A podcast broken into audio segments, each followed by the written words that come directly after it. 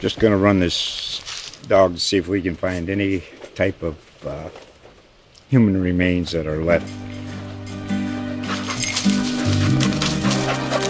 Listen to Where Secrets Go to Die The Disappearance of Derek Hennigan. From the Detroit Free Press, a new podcast set in the woods of Michigan's Upper Peninsula. Available on Apple, Spotify, Freep.com, or wherever you get your podcasts.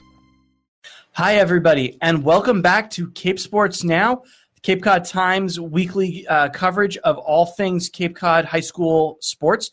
I'm Matt Goisman alongside Steve Derdarian. This is episode 14. It is June 11. It's the playoffs, and we are down to kind of maybe about 11 or 12 teams that are still in it.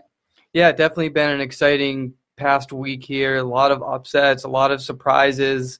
I mean, some good. Yeah, some good. Some not so if if if you're uh, a, Cape team supporter overall, but um, def- definitely uh, no no shortage of action going on in this past week and a half since we've had the brackets uh, been released. So absolutely, a lot to break down here. Definitely, especially with baseball going on today. Absolutely. You know, baseball is definitely the sport where we have the most teams left. We still have uh, five, uh, five or six teams, I think, still that um, in the playoffs, still kicking around as we get into well, it's now kind of the quarterfinal round, and we should fab the entire South sectional wrapped up by uh, the end of this week. I think the big game that uh, we're all looking forward to is an All Cape Division Four South quarterfinal between number one St. John Paul and number nine Bourne. St. John Paul is 18 and two. Bourne is 13 and eight. That's this afternoon at McKeon Park in Hyannis. So it's a home game for the Lions.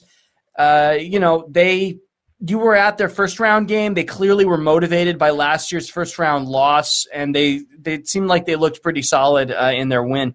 Yeah, this is really a, a, personal.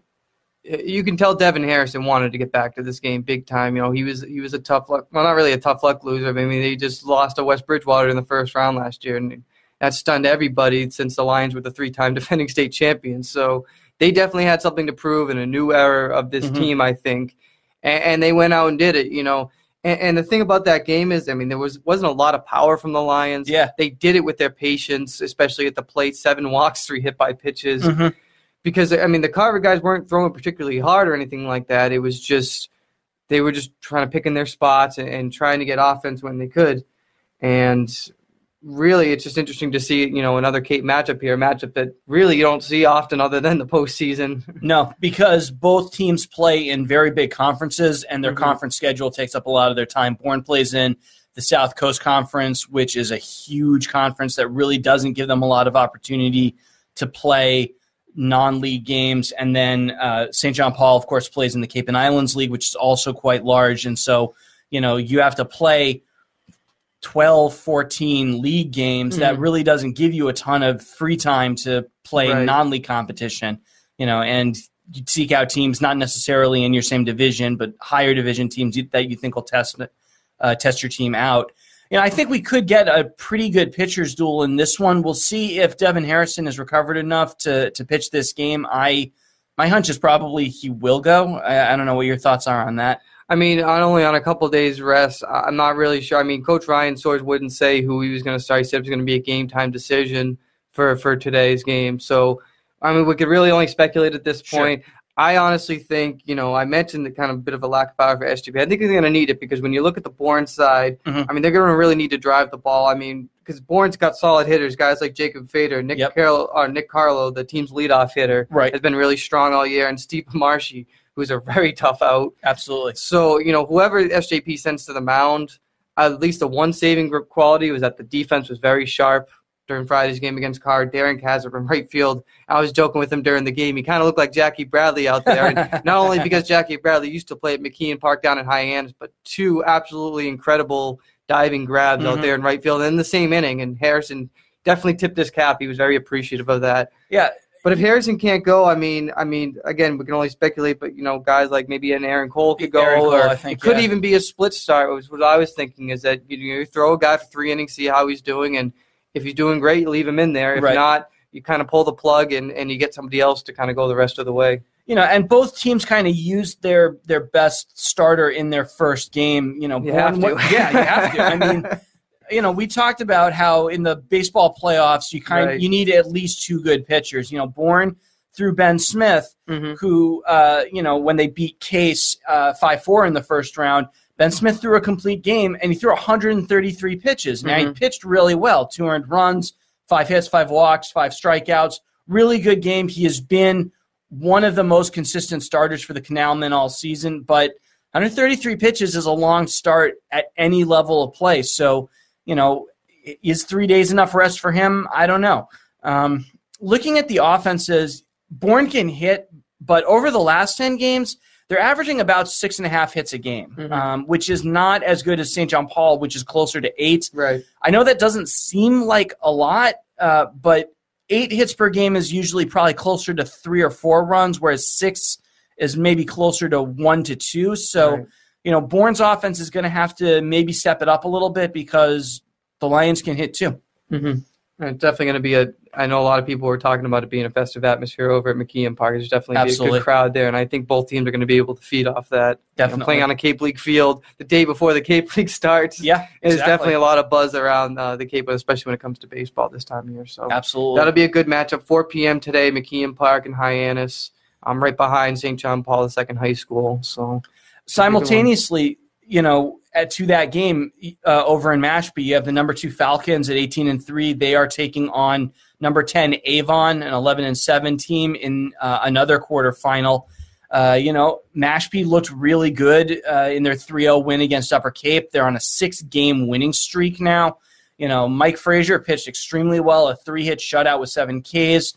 I'm not sure they'll go with him again in this one. I think maybe this is Freddie Hanna's turn to step Mhm. up, and he's really pitched well of late and gotten over whatever that kind of shakiness was right at the beginning of the season. Well, I just want to throw a quick correct. So, um, at least according to Saturday, Dan Patno said he was going to throw Jack Richmond on, Okay, so on Monday. Richmond's Yeah, yeah, that's what he, that's what he said. Now he could have changed his mind over the weekend, but you're right that Hannah, I'm sure, will be available Mhm.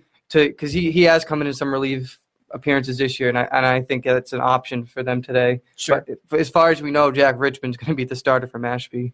So You know, and on the other side of that, Avon, they upset Maimonides 9 2 in the first round. So Mhm. they're, you know, maybe feeling like they're playing with house money a little bit. You know, this is a team I think Mashpee probably should be able to beat, but Mhm. they got to not have any mental letdowns, which they have not had recently. I mean, they, they have gelled together into a team that feels very worthy of winning the South Shore League Tobin and the overall title again this year. Yeah, Frazier said even Saturday, you know, we didn't really get it done with our offense on Saturday, but they got done with their defense. They Mhm. played error-free baseball, and, and Which is Patno so said after the game, you know, defense is going to make or break us. So not only are they going to need strong defense again today, they're also going to need to get the bats going a little bit because three runs can win you a game in the postseason, but when you get your best pitcher going, it makes it a lot easier. So I think today you look for Mash to be a little more aggressive, especially on the base pass, and really try to be swinging away.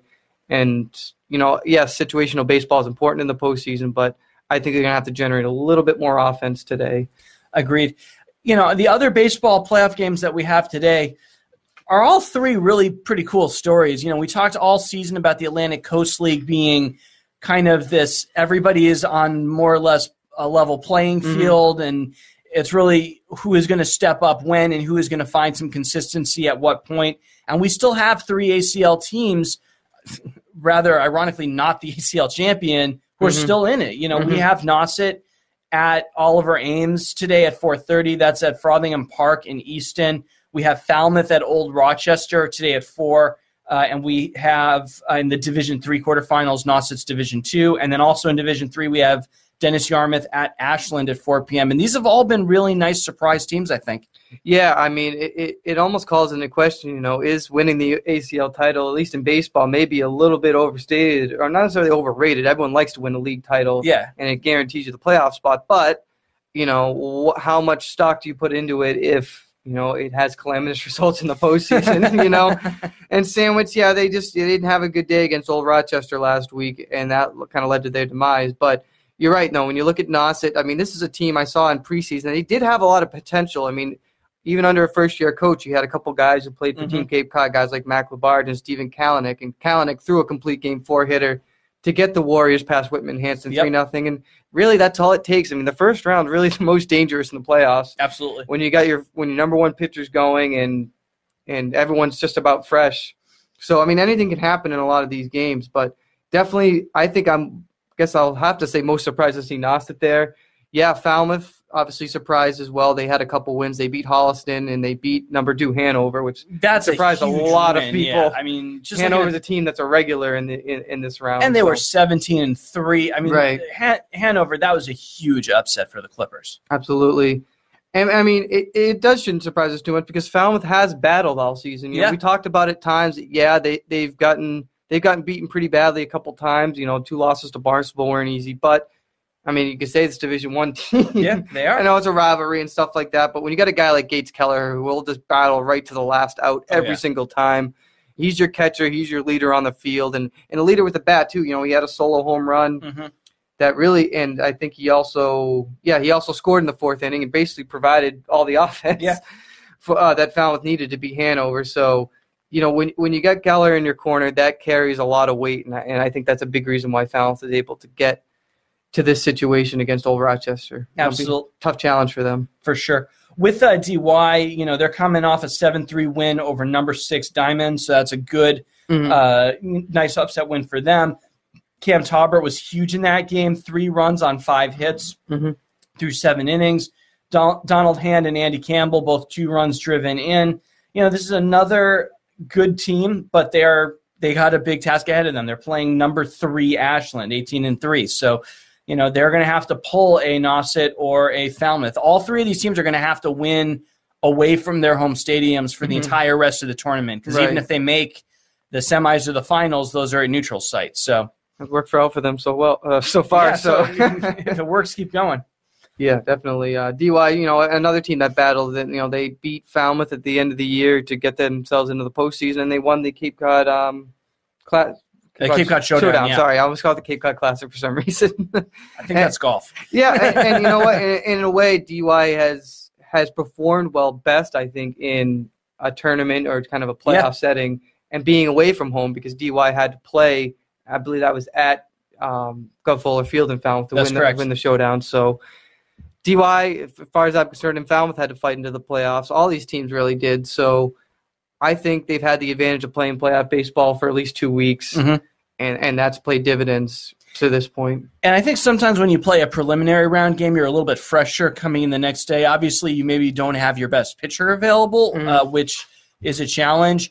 But sometimes you can have teams that are taking, you know, they get a couple of ga- days off that the preliminary teams don't get, and maybe they fall out of rhythm slightly. You know, there's there can be a long break between the end of the regular season and the first playoff game. So, Mhm. you know, that's always that advantage of is it better to sweep in the postseason or is it better to go six games and stay in rhythm? Um, you know, the only other playoff game we have uh, today is at 3 p.m. That's Westwood girls tennis at Martha's Vineyard. You never want to discount an opponent, but has Martha's Vineyard given you any reason to think they won't win a state title again this year? I mean, Westwood, you have to look at it overall. I mean, they play in a very talented part of the state. When Right. you look at that, um, I guess it's kind of considered that Tri County part of it when you're playing the teams like Medfield and the Yep. Dover Sherborns.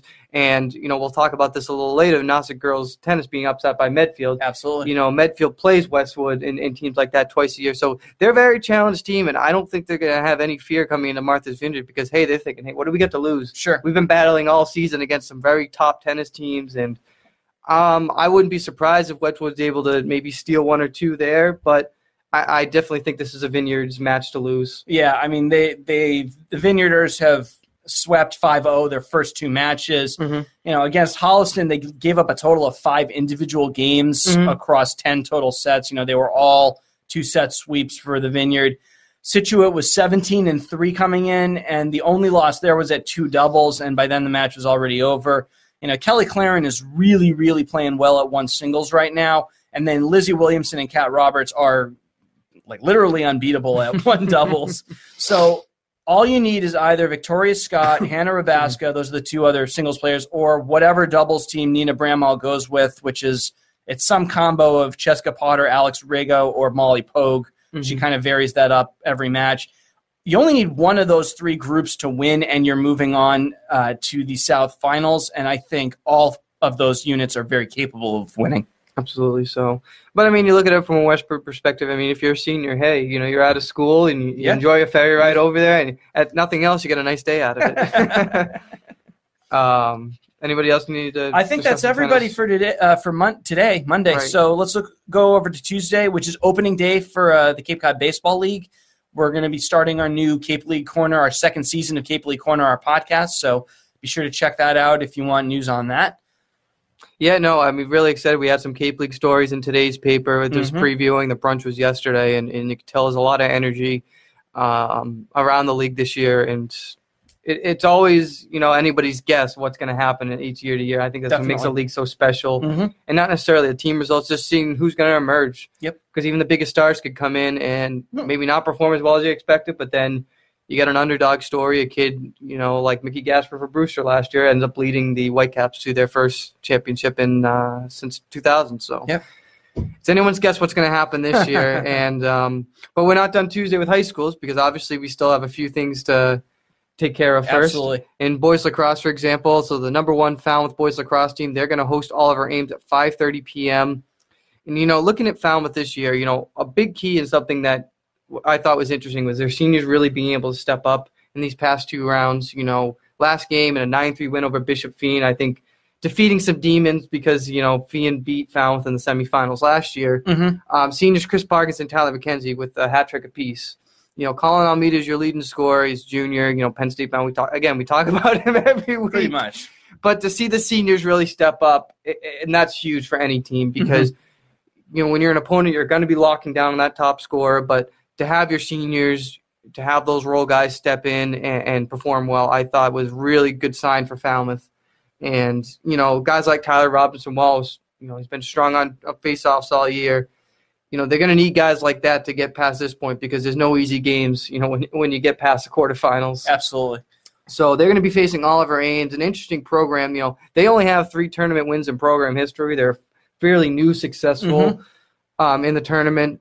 Um, that's not going to be an easy matchup. You know, Eric Senior Eric LeBlanc, he's had three goals in each of their um, past two wins. They beat Old Rochester and Plymouth South. Uh, he was a 40 goal scorer this year, along with Owen Gallagher, and then they have five other guys who have over 20 goals. So Mhm. this is a team that's kind of built a little bit like Falmouth. They have multiple scorers who can step up. But, you know, Falmouth hasn't given us any reason to think that, you know, they're a team of destiny this year. I mean, they cruised in the first round against Ponnequid. They they beat Feehan 9 to 3 in a game I thought was going to be much closer. Mhm. So I think they should be able to get past Oliver Ames. And then if they do, they'd play the winner of number two Scituate versus number six Canton. Mhm. And that and that's going to be Friday at Marshfield. So definitely should be a very interesting, you know, way to see this finish out. But again, Falmouth has played really well all season long, and there's no reason to think that they can't keep going in this. Absolutely. We also got Nantucket, right? Yep, the Nantucket boys. They also play. They play at 4 p.m. tomorrow. Uh, they got to the D3 semifinals, um, and then we'll face number six Norwell, um, which really crushed a solid program, Hull 18 to seven in the uh, in the quarterfinals. So uh, the- Norwell's a lacrosse town for uh, for sure, and that won't be an easy match for Nantucket. But though it was concerning at first, Nantucket also showed something promising, being able to rally from a 5-2 deficit at the half. On the outscored uh, Archbishop Williams seven to two in the third quarter. They Ended up winning that game twelve to ten. So really solid effort by Nantucket. Train Burton Mhm. leading the effort, four goals and an assist. Ben Lombardi three goals. Just really getting contributions across the board for Nantucket. And if Nantucket wins, they're back in the final, and uh, anything can happen at that point. They'll take on the winner of Cohasset or Bishop Stang. Both obviously very solid programs. yeah. Cohasset was in the sectional final last year, and Bishop Stang I believe is a team Nantucket lost to earlier in the year, and that's staying a team that has regularly beaten Division Two and Mhm. and played up in division. So it won't be again. The road won't be easy from there, but Nantucket's got their home game. That always plays a little bit of an advantage, I think, when Definitely. you have to factor in a bus ride and a ferry and a ride. ferry, yeah. Um, you know, and we also we have two more uh, tennis matches also tomorrow. We have number one Falmouth boys. That's uh, they're at home 3 p.m. against number five Duxbury. Falmouth is 17 and 0. They're still undefeated. They're Mhm. you know chasing that that undefeated season or postseason now it would have to be. And then Duxbury, a very strong team at 15 and five. They beat number four Medfield in the quarterfinals. You know, I, the big challenge I, I think for Falmouth with this one is so Duxbury's Ethan Hall is unbeaten at one singles. So that is going to be a really you know tough battle for Brian Estes, Falmouth's Mhm. number one. You know, Duxbury lost uh, in doubles in the um, uh, quarterfinals, so maybe there's an opportunity there for either uh, Wes Garland and Luke Knox, who have been very dependable at one doubles, or maybe Evan Brody and Max Carter, who lost, uh, you know, in their uh, four-one win over Ashland in the quarterfinals. You know, maybe they can step it up. You know, I think ultimately, I really am real. I think the real match might be decided at two singles, where you have Mhm. Falmouth's Matt Pease and Duxbury's Guy Holbrook. In all likelihood, you know, Matt Pease is a freshman on a team full of seniors, uh, and Holbrook is a little more experienced. He's a junior, so it could come down to which one of them can kind of step it up, and whoever takes that one might ultimately win the match. I remember when Falmouth played Sandwich a few weeks ago, the match was over, but Pease's match lasted longer than anybody else's, so he's a battler. Uh, Mhm. we'll see if it comes down to him to win it. Both of these teams beat Barnstable 5-0 in the regular season for whatever that's worth. Um, probably not really all that much, but common opponent, I guess, Right. matters. Uh, and then you have in uh, Division Three, you have Sturgis West uh, versus Maimonides, uh, which is a Brookline private school, uh, and that's at Pine Manor College in Brookline at 4 p.m. You know the Navigators are seeded fifth; they're 15 and two. The MCATs, as Maimonides are, are known as, are 10 and 0. They're the number one seed. Uh, Maimonides swept St. John Paul 5-0 in the um, in to get to this match. So this is a real tough draw for Sturgis West, I think. Yeah, Mamadi's a team that's knocked off St. John Paul the past two years. Mhm. Definitely. I mean, and you look at, at Sturgis West has, I believe, beat St. No, they split with St. John Paul Yeah. during the regular season. So definitely, uh, it's a tough draw. But Sturgis West is hanging around. You know, they, they won last week, having to hold off. I believe it was a three-two win. Yep. Um, for West, so you know, really anything can happen. And It's been you can't really factor the weather into it because it's been actually beautiful out for the first time in a little while. So, you know, sometimes when we look at tennis matches, outside factors playing in, you might look at really hot weather like you had in the state finals last year, State semis or really yeah. rainy, cold weather, which we have neither. So, if all things Finally. all things equal, um, this this will be a tough task for Sturgis West, but that's why they play the matches, right? Yeah, I, I think you know the best chance Sturgis West has to maybe steal a point um, at two singles. Um, money's Josh Schoenberg. You know, JP Resendez for St. John Paul was able to get a set off of Schoenberg before dropping the third set super tiebreaker. The, Mhm. the match was already over at that point. And then at one doubles, um, Matt Canzano and Connor Sargent, they pushed uh, the doubles team from Maimonides, which is Maddie Goldberg and Mikey Schwartz. You know, the first set went 7 5. So those are definitely areas where Sturgis West might be able to outplay a little bit better and actually steal points. Um, but then again, at doubles against Apponequet with Sturgis West, the one doubles team, Andrew Barrera and Satria Knight won, but the two singles team, Owen Con, uh, the two singles player, Owen Conlon, he lost in three sets. So Right. I don't know that where Maimonides looked more vulnerable. I'm not sure that's where Sturgis West's strength is. So we'll see what happens tomorrow. Absolutely. Uh, a couple more sports just hit on real quickly. So, track over the weekend, we had the New England Championships up at the University of New Hampshire, and really impressive performance from Cam Kurgo. Continues to impress in the high jump at six seven leap that gets him into the um, New Balance National, qualified for New Balance Nationals. He finished second in the event. Augustus uh, Carwith of Central High School in Rhode Island ended up winning the event on the tiebreaker. Mhm. Um, the mark was six um, six feet six point seven five inches, so he just gets over the bar there, um, pun intended. um, um, we're not sure yet if Kurgo is going to attend national, but they are Friday this Friday through Sunday in Greensboro, North Carolina.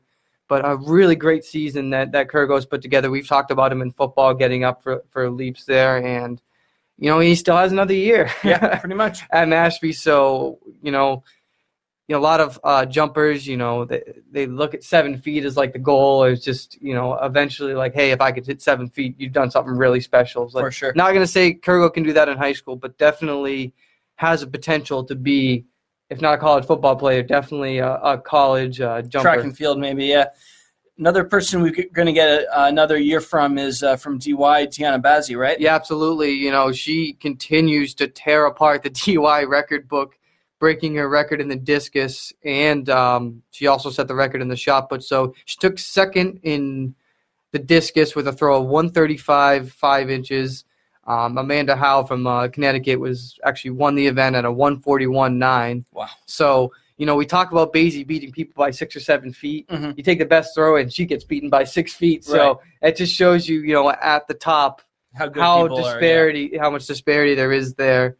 But um, you know, Basie also coming back and, and setting the school record in the shot, but she was also second in that event. She threw 41 feet 9.75 inches. Um, Molly McCready from Vermont won the event with a throw of 45 825. So Mhm. again, pretty big gap there. And in case you're curious, the uh, qualifying marks for nationals are 138 in discus and 4303 in shot. So Basie just falling short in both of those, but again, she has another year, and I'm sure she'll set her sights on hitting those marks in the future and continuing to add to the record. And then, real quickly, golf. So, this Wednesday is the uh, state tournament. It's supposed to be held at Thorny Lea in Brockton. Um, Kiera Nairo led the Mhm. Barnstable girls team into this tournament.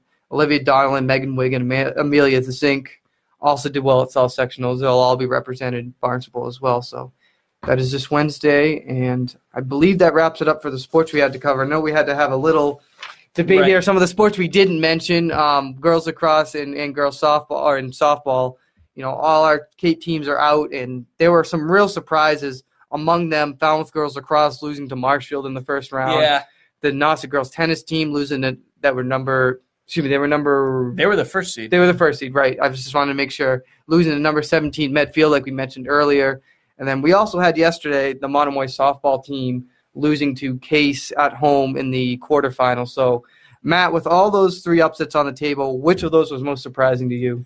I, I think Nauset girls tennis. I, I mean, they were undefeated. They were, you know, ex- veteran playoff te- uh, players. You know, most of them had been to the South Finals last year.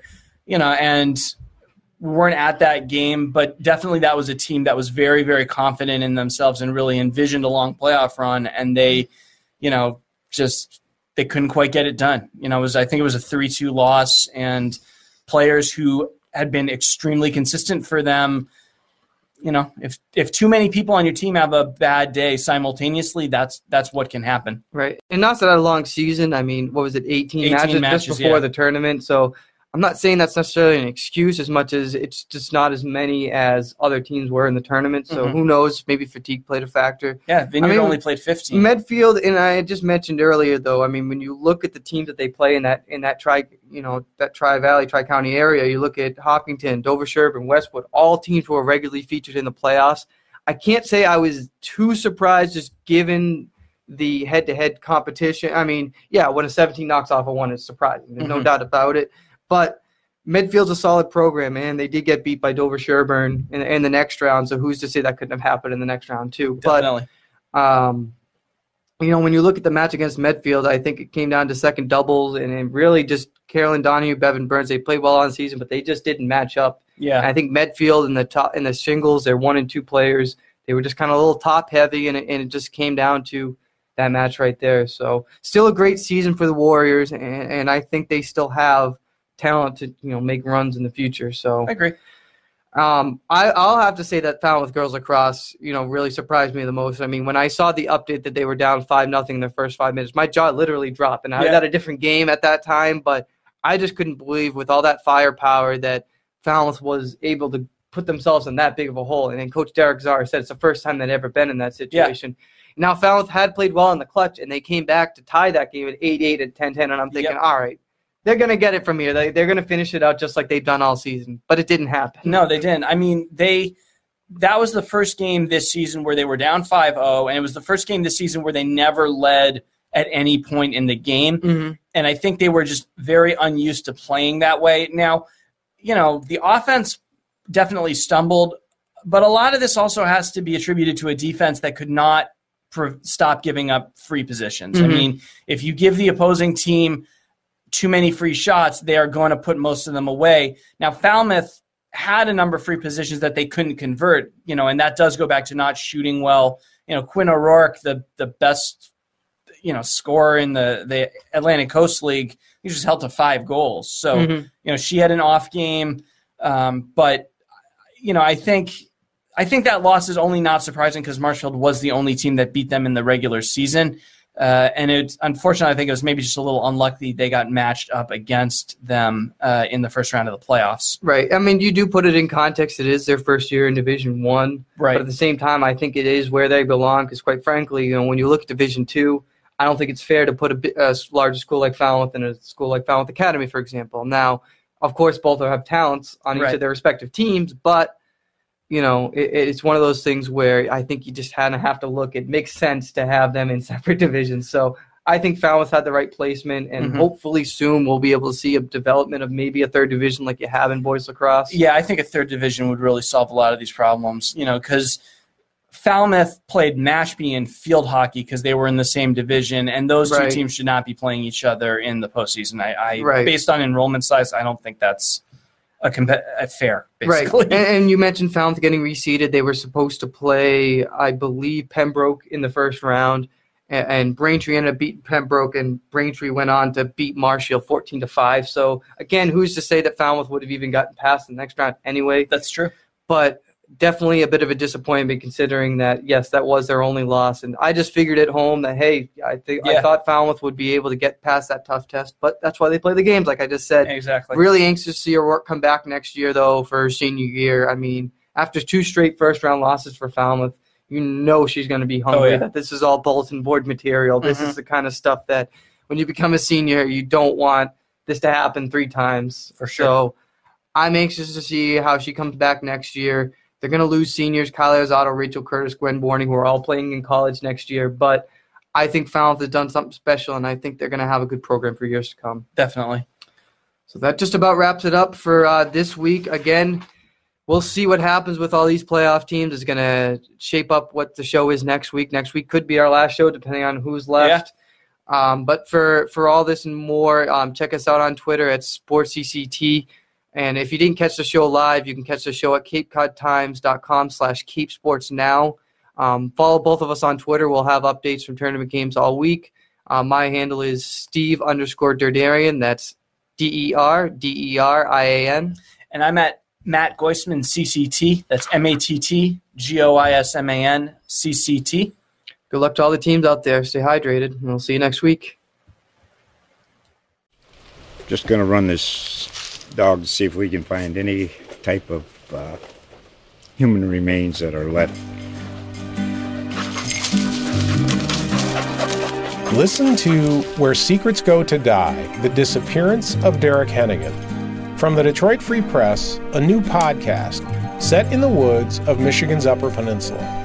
Available on Apple, Spotify, Freep.com, or wherever you get your podcasts.